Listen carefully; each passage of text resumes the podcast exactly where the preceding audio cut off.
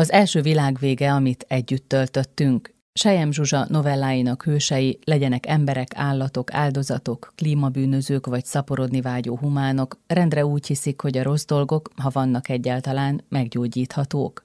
Ez a kötet olyan, akár egy fanyar iróniával megírt túlélési kézikönyv, megpróbál úgy vigasztalni, hogy ne hazudjon. Olvassuk a főszövegben, és hogy pontosan miről is van szó, azt úgy próbálom megmutatni, hogy Sejem Zsuzsát megkértem, meséljen a novellák születésének körülményeiről. Kezdjük a Mea Maxima című novellával, amelyben egy kis növény, egy művész sajátos kísérletének alanya, pontosabban áldozata lesz. Arról a kortárs képzőművészeti trendről van szó, hogy valamilyen formában a technikát és az élővilágot egy közös térben, egymásra hatásában mutassák be, amit én némiképp problematikusnak látok, mert ilyen jól hangzó szlogenekről van szó, és akkor hát én egy kicsit elvittem a parodisztikusságig a történetet, egy szándékosan nagy képű képzőművészt találtam ki hozzá. Egyébként Nincsenek konkrét valóság alapja, de érzések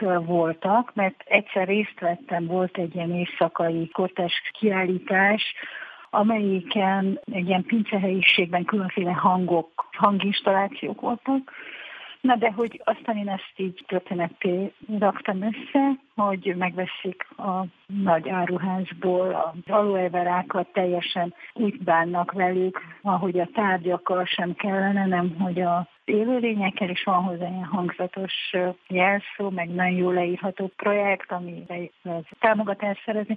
Szóval ez a benfentes művészvilágnak egy parodisztikus vonása, mert közben a szereplő az oda megy, és miközben be vannak vezetve a drótok az aloevérába, ami egy komputerhez kapcsolódik, ami annak alapján, ahogy az emberek simogatják a, a növényt, annak alapján ad ki valamiféle hangot, tehát persze ez azért egy nagyon limitált hang, tehát nyilván nem a növénynek a hangja, hanem ami a komputerben benne van. Na de mindegy, kitaláltam egy ilyen idősebb csajszit, aki nagyon közel van a növényekhez, meg állatokhoz, és éppen akkor veszítette el a kutyáját is, és amikor meglátja, hogy mi történik ebben a térben, azonnal oda megy és kihúzza a drótokat a növényekből, és akkor oda jön a művésznek a csaja, és azt mondja, hogy maga még soha nem hallott kortás művészetről, és leoltsa őt, ilyen dolgok, de hogy mondjuk így nem egy irányba mutatóak a történeteim, hanem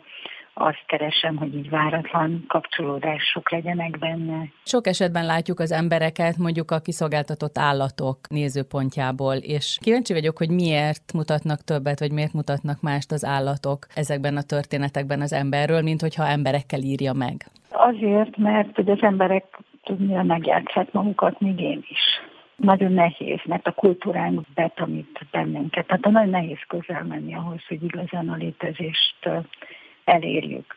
Engem borzasztóan izgat az, ahogy, ahogy az állatok érzékelik a világot. Van egy ilyen biztos hallotta és hallották a hallgatók is ezt a színházas közhelyt, hogy nem szabad egy kiskutyát a színpadra vagy filmre vinni, mert lejátsza az embereket. Én pedig azt gondolom, hogy persze, mert hogy ők teljes jelenléttel dolgoznak, az emberek meg szerepeket, tehát hogy jobban figyel az ember, ami valósággal van borzasztóan izgat engem a valóság, és persze ez fájdalmas is tud lenni, és általában ezek az állatokkal, amik történnek így körülöttünk, hogyha az embernek az érzékei kiélesednek rá, odafigyel, észreveszi. Nagyon érdekes egyébként, amikor elkezdtem mondjuk egy cicás történetet, akkor ahogy végigmentem egy 50 méteres útszakaszon, az utcán legalább 10 cicát láttam. Szóval, hogy kiélesednek így a... Szóval, hogy utána olvastam én, hogy hogyan érzékelnek az adott állatok. Tehát nem antropomorfizálom az állatokat, hogy rajtuk keresztül mutassa meg, hogy milyen az ember, hanem arra vagyok kíváncsi, hogy milyenek ők és hogy milyen a létezés felőlük, mi történik velük. Tehát amikor például egy állatkertben ott van a rémes körülmények között az elefánt, amely elefántról azért tényleg nagyon gyorsan meg lehet tudni egy rövid kereskélés után, hogy mennyire intelligens állat, és hogy az ember úgy tartja őket, akkor súlyos depresszióba képesek esni, és hogy milyen az életük nekik a, a saját közegükben, hogy mennyire fejlett szociális közeget tudnak teremteni, milyen szinten szolidárisak egymással. És akkor az ember egyszerűen oda megy a puskájával, vagy az altató puskájával, elviszi azért, hogy pénzt szerezzen. Szóval, hogy nem, nem tud eltelni a napunk, hogy ezeket a dolgokat ne érzékeljem, és ne próbáljam valahogy úgy megközelíteni, hogy minél valóságosabban és minél kevésbé lehúzósan, tehát hogy ezért az a munka, amikor történetet írok velük, akkor megpróbálom olyan perspektívából nézni, hogy akármennyire rövid is az életük, vagy szenvedés van benne, de hogy, hogy adjon valami olyasmit, amitől megerősödünk, hogy motiváltabbakká válunk, akár abban is, hogy, hogy hogyan tiszteljük meg a körülöttünk lévő dolgokat. Azon gondolkodtam, hogy melyik állatnak nehezebb a távoli hazájából elszakított, vagy akár állatkertben született elefántnak, vagy mondjuk ennek a szamárnak, akivel hol jól bánnak, hol rosszul, és egyiknek sincs indoka. Tehát, hogy az a döbbenetes, hogy amikor ütik, verjék, kínozzák, akkor annak sincs különösebb oka, és amikor dédelgetik, annak sincs. Hát mondjuk a szamár történet, az abból indultam ki, hogy Tilda Swinton színésznő, akit nagyon-nagyon kedvelek, és ő mondja azt, mikor megkérdezik tőle, hogy ki az ő példaképe a színjátszásban, akkor azt mondja, hogy Robert Brussonnak az Oazát Baltazár, Hazard Baltazár című filmjében játszotta már. És nem viccből mondja, hanem azt a jelenlétet próbálja elérni. És akkor én egyébként is Tilda Swinton figurájával még, még feltűnik ebben a novellás kötetben, és akkor mikor már szerkesztettem és próbáltam újabb kapcsolódásokat összehozni a történetek között, ez a szamaros történetet írtam meg utoljára, és ezt kimondottan azért, hogy Tilda Swinton szamara jelenjen meg, mert ez a Robert Bresson 60-as években készült filmjének a nagyon egyszerű leírása. Tehát ezek azok a jelenetek, amit egyébként Robert Bresson, a, tehát ő meg elmondja, hogy a félkegyelmi volt az ő ihlete Dostoyevsky-től, és ez a félkegyelmi nekem még háromszor vissza fog ebben a kötetben térni, tehát hogy ilyen véletlenszerű összecsengések legyenek. És ez a szamárkötet, ez, ez nagyon a szamár szempontjából próbálom megleírni a jeleneteket, csak teljesen szikáran, ami a Bresson filmje sztoria. Annyi a változás, hogy én az emberekről nem is nagyon írok, tehát hogy csak azt próbáltam meg, amit ő érzékel. Mi, mit teszünk vele, tehát hogy mi az, ami az ő bőrével érzékelhető. Hát és ha innen nézzük, ugyanezt mutatja meg a nőkkel kapcsolatban is olyan helyzetekbe kerülnek itt nők, Bibi, Tilda és a többiek, akár egy villában összezárva, akár egy kis jakton férfiakkal összezárva, és ez az összezárva egyébként úgy látom, hogy fontos, mert mindenhol, mint hogyha így elszaparáltan menekülő útvonal nélküli helyzetben találnánk ezeket a szereplőket, de hogy a nőkkel sem bánnak sokkal jobban, azt akarom mondani. Többenetes. több eszközük van arra, és én elég nagy erővel erőt fektetem be abba, hogy amennyit lehet ezek a nők tudjanak, azért legyen erejük, és legyenek cselesek, meg szellemesek, hogy ne áldozatokként jelenjenek itt meg.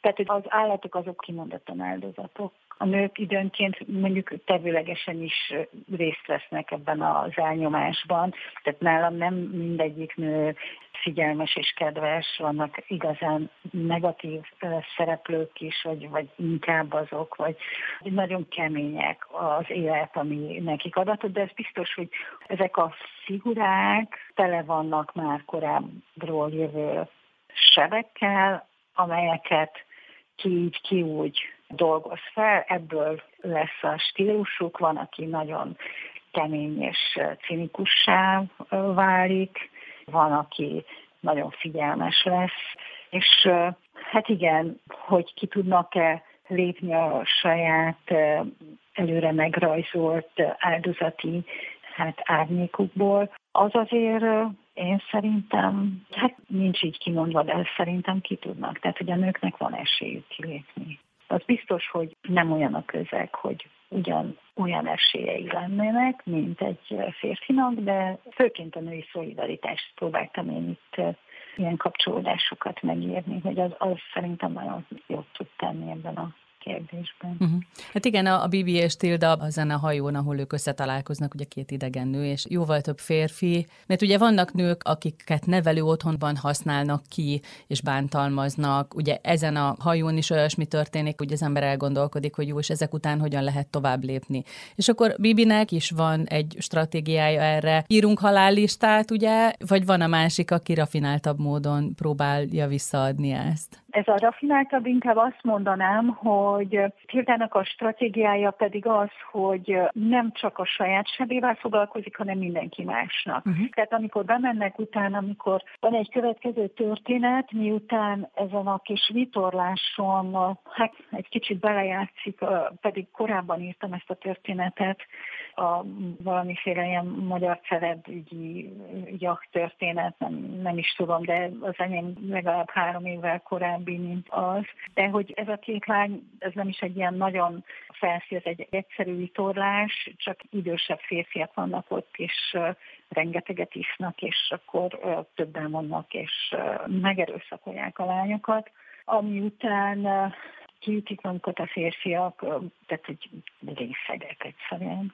És Bibi, mivel korábban escort girlként dolgozott Japánban, tehát van neki erre más stratégiája, tehát hogy ő úgy ezt az erősnő szerepét nagyon jól csinálja, ő valahogy úgy összeszedi Tildát. Az van, hogy végül is azt mondja Bibi, hogy a közvetlen bosszú édesebb, és akkor így másnap reggel, mikor a, ezek a férfiak felébrednek, másnaposan akkor érzik, hogy mennyire rossz az élet. A családjuk teljesen szétrohadt, mert nem foglalkoztak semmit, csak a pénzt döntötték belé.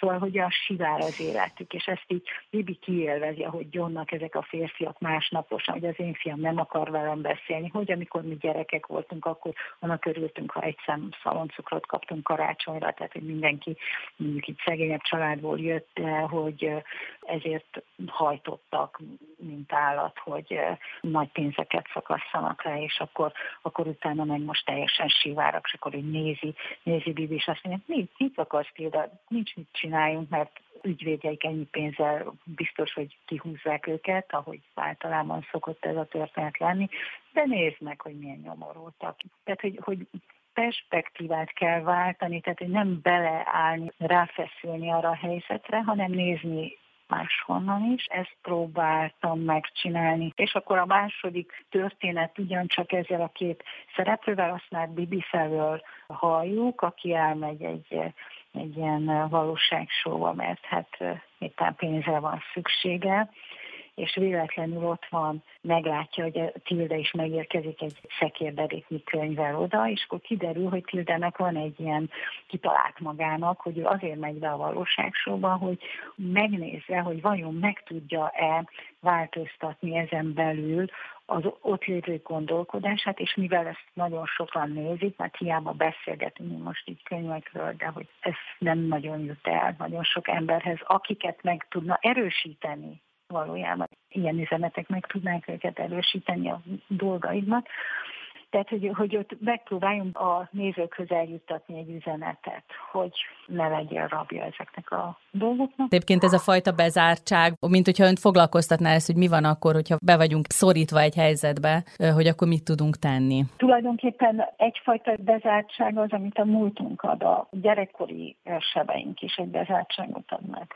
Például az az első történet, a hová haza, az azért akar a fiú megszökni, mert egy, ott is egy bántalmazó család az alap. És ehhez jön hozzá még ez az ígérete a nyugatnak, hogy itt sokkal jobb lesz. Aztán vagy igen, vagy nem. De végül is ez a fiú visszatér, mert tulajdonképpen hiába próbált meg átszökni a zöld határon, mert valaki feljelenti őket, és még sokkal durvább helyzette lesz.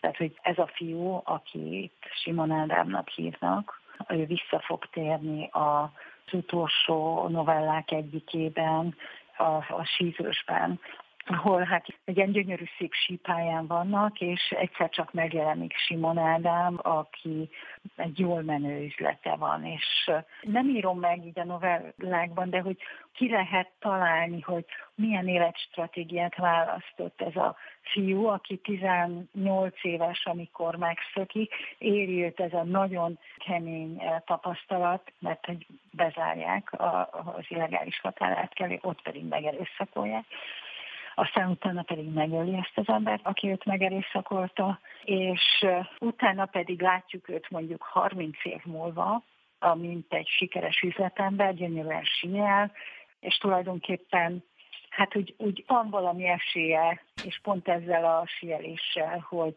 kitörjön ebből, mert ugye az üzletembersége és, a, és az, hogy ő ilyen nagyon kemény vezető lett, az tulajdonképpen egy kompenzálása annak, ami vele történt és megkeményítette magát annyira, hogy belőle is egy ilyen akár csak a Bibi nevű figurám is egy ilyen erős, kemény, és az érzékenységét teljesen elfolytó ember legyen.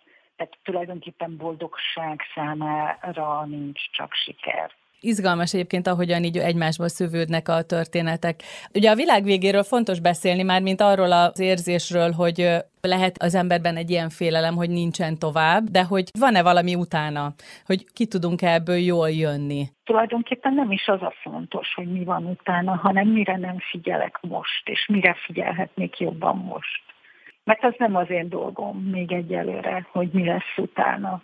Persze az az én dolgom, hogy most úgy figyeljek, hogy legyen holnap, ami rajtam múlik, azt tegye meg ehhez, meg pont ez, hogy a figyelmem egy kicsit tágasabb legyen. Egy diákom írta ki a Facebookra, de a legelején még a karanténnek, hogy figyeld meg a szobanövényedet, és én olyan boldog lettem ettől. Nem tudom, hogy van-e összefüggésben, hogy tanítottam őt, vagy így egymásra találnak így hasonló gondolkodású emberek, de hogy igen, mert egyébként ezek a méretek, tehát be vagyunk zárva egy kis lakásba, de az a kis lakás mondjuk egy hangyának, az egy világ. És rengeteg olyan része van a lakásunknak is, amit nem ismerünk, vagy nem takarítunk ki, vagy mindig történhet valami meglepő. Ha az embernek könyvei vannak, akkor, akkor azok mind annyi világ, amennyi könyve ott van, és örömmel lehet azokat. Szóval, hogy adott esetben egy lakás nagy tud lenni, Hát nem tudom, hogy túl vagyunk-e ezen a dolgon, a bezártságom, mert hogy, hogy alap járaton azért is ennyire aktuális ez a könyvem, holott mondjuk egy olyan kilenc éve kezdtem el írni ezeket a novellákat, mert hogy az, amit művelünk ezzel a földdel, az folyamatosan fogja hozni, ha csak nem kerül sor nagyon-nagyon erős váltásra, de így globálisan. Tehát az, amit művelünk az erdőkkel, a vizekkel, az állatokkal, az, az újra előre fogja hozni hogy tulajdonképpen az életünk van fenyegetve, az emberi élet is. Ezért kerül a Ted Kaczynski előtérbe, vagy egyébként is érdekli? Ugye ott nagyon érdekes, hogy felbukkan egy erdőben, ahol aztán rájön, hogy egy idő után, ha jól értettem, azokat az állatokat lövi le, mert hogy ennie kell, amit a nyúlpapa mutat neki. Tehát, hogy az a lényeg, hogy figyelünk arra, hogy mit mutat a természet, és csak azt használom, amire valóban szükségem van, és amennyire valóban szükségem van, és hogy ne ártsak. Persze, igen. Ted Kaczynski egy létező személy, nagy tisztelője vagyok, és Hát ő manifestumot is írt a környezetvédelemért, tehát én magam is aktív környezet védő vagyok, meg vegán étrenden élek, szóval, hogy ez, ami rajtam múlik, megteszem. És igen, tehát lehetne másképp élni. Tehát Ted Kaczynski akkor, miután őt nem csak az, hogy kiírtják az erdőt és autópályát építenek a kedvenc tisztásán, nem korábban, még mikor a Harvardon volt matematika szakos, a CIA pszichológiai kísérleteiben 16 évesen részt vett. Ezek történt, ezek tények, ezeknek utána olvastam. Szóval vannak kutatások is mögötte, ezek mögött a történetek mögött, és igen, tehát a valóságos jelenlét érdekel, adott esetben persze a valósághoz hozzátartozik a fantázia is, a csillagok, a, az elképzelt viszonyok, a színek, a vicces helyzetek, ezek mind, de hogy, hogy azért a valóság az az, ami érdekel, amit persze elrejt előlünk. Nagyon egyszerű és nem bonyolult értelemben is a média és a szórakoztatási ipar az teljes mértékben elzár bennünket a saját életünktől. Az első világvége, amit együtt töltöttünk, Sejem Zsuzsa novellás kötete a jelenkor kiadó gondozásában jelent meg.